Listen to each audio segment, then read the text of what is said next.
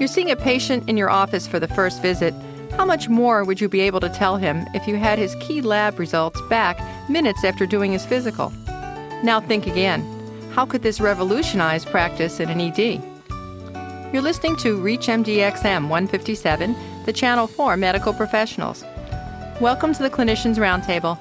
I am Dr. Shira Johnson, your host, and with me today is Dr. Frank Peacock, Vice Chair in the Department of Emergency Medicine at Cleveland Clinic. Dr. Peacock is also Chairman of the Emergency Preparedness Committee and the co editor of a book, Cardiac Emergencies. He is widely published, and we're very fortunate to have him on the show today. Today, we're discussing point of care, diagnostic testing conducted at or near the site of the patient. A very simple idea, but with some revolutionary results.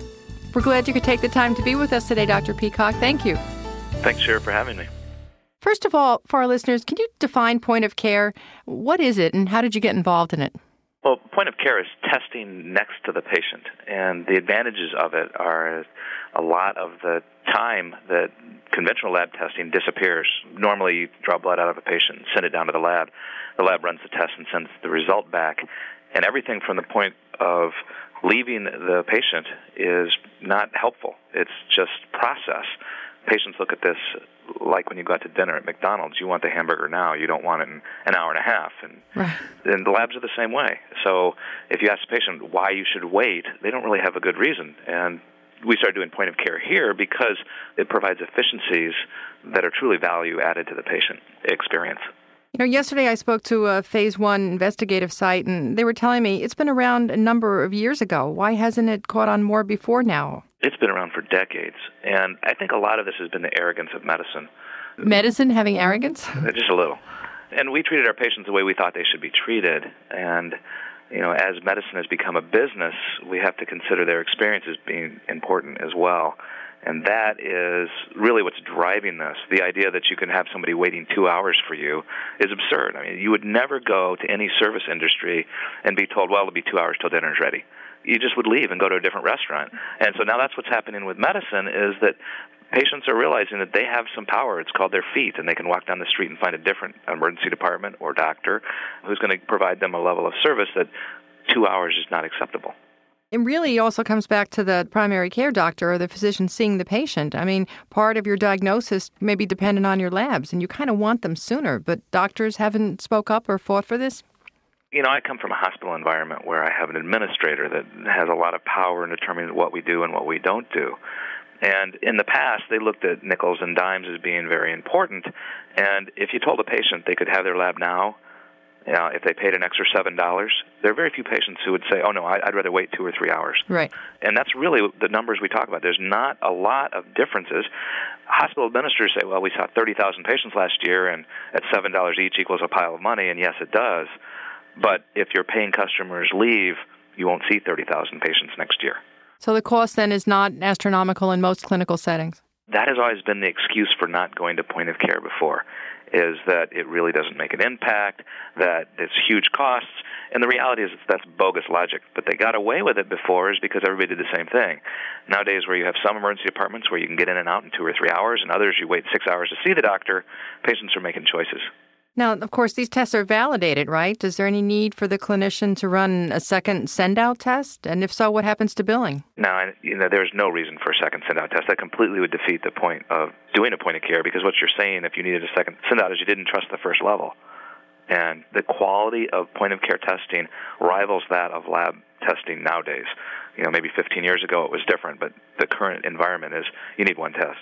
So patients will love it and they'll think you're just being magical. You're the doctor that gives them their lab results right now. You can talk to them about their cholesterol or their blood count or whatever while they're in front of you. So what's that going to mean to the practice of the PCP in the office? If one guy gets it, everyone's going to have to have it, right? Well, that's what I say. We're looking at the beginning of a sea change. Now, the emergency department has driven this because it's a very time compressed environment. I think what you have to consider is what tests you're ordering. And having three tests back but ordering five means the patient's still stuck waiting on two. So in the PCP environment, where the panels that are ordered are much different, that's going to be a different consideration. If all you're checking is a blood sugar or a pregnancy test or urinalysis, it's a one-stop shop for the patient. That's a great deal. They don't have to come back a second time. That's nice. So, next question logically, what tests are currently available or what isn't available? Well, a lot of the tests that have driven the point of care market have been those that require emergency decisions. So, troponins and blood sugars and those things where there's immediate intervention. And what is starting to happen, although I don't really feel like it's taken over the market, is the point of care companies are starting to consider, well, maybe we should do cholesterol quick. Not that they need it in the emergency department, but because you go to your doctor, you have three tests done and the cholesterol, you have your counseling and you're out the door and you don't come back, that will drive patient satisfaction in a huge way. Although a lot of those sort of what I would call secondary tests are not currently available, a lot of the companies are evaluating the possibility of doing that because it's so much better for the patient's experience. I have an ER background also, and I can see it as being revolutionary for the ED, for fire rescue in the field, air rescue units. What is some of your experience with this application? In the emergency department, it clearly changes the game because instead of patients, uh, we have a protocol in my ER. You come in, you're short of breath, the nurse gets an EKG, a troponin, and a BNP, and orders a chest X-ray. Fifteen minutes later, I'm done, and we have a decision, and the patient can go to wherever they need to go. Without point of care, we're looking at a two-hour experience. So, in terms of efficiencies, that's a huge deal. Now, when you talk about moving out of the hospital into EMS world and disaster planning, things are different, and the tests that are available there really haven't hit the market unless you want to consider there's some very new tests that use lasers for the identification process, and they literally take under one minute. And so, in the emergency preparedness world, you go to a disaster scene, there's a white powder, you wonder what it is, you hit it with a laser, and it will give you the answer immediately that it's powdered sugar. And at that point, you say, well, there's no disaster here, and you move on. Or it will tell you, eh, it's consistent with anthrax. So it completely changes the game. Now, that is also very new and not conventionally used in a large number of the pre hospital arenas yet. But these are the kind of things we're looking at coming down the road for the emergency preparedness world. If you've just joined us, you're listening to the Clinicians Roundtable on ReachMDXM 157, the channel for medical professionals. I'm Dr. Shira Johnson, and I am speaking with Dr. Frank Peacock from the Cleveland Clinic, and we're discussing point of care. Yeah, the whole air rescue disaster scene is, I see where it can completely revolutionize stuff. What about ERs that are using it already? What can you tell us? What has it done, for instance, to diversion times? Well, there's been some modeling study. Alan Storrow just presented this at one of the Society for Academic Emergency Medicine meetings just recently, and demonstrated in a model that it can decrease diversion time significantly. Now, models are nice; they're not as good as the real deal, and so what waits now is to demonstrate that you can decrease diversion time by doing point of care testing. But I would tell you something that we're sort of dancing around here on something. It's just obvious.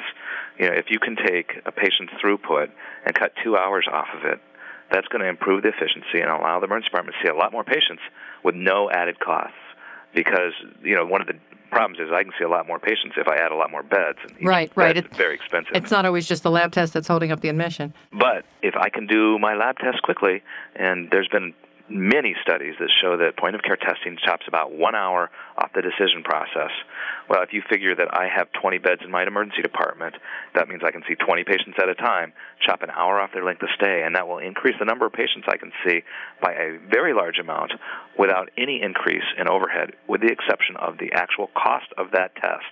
And the cost of these tests are in the single digit dollar numbers. So it is not like it's a, an enormous cost. It is essentially very little increase in overhead for market increases in efficiency. And the idea that that wouldn't decrease diversions, you know, it's sort of silly. It's clearly going to improve the efficiencies. But the work that was done so far was modeling, right? It wasn't actually done in a real life ER diversion setting? Yeah, in terms of actually did diversion numbers go down, the model said they went down a lot. That's not the same as doing a study where you have an ER that does point of care compared to an ER that doesn't and see if point of care decreased the amount of diversions for any situation. However, like I said, the efficiencies are so remarkably better with point of care that it's somewhat obvious.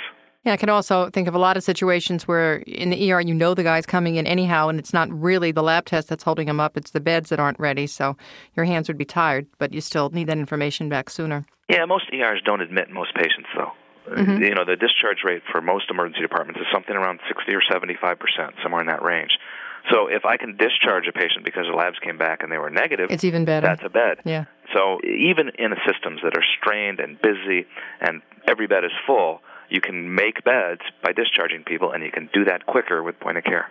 I can also see different angles of advantage in a clinic setting, neurology, for instance.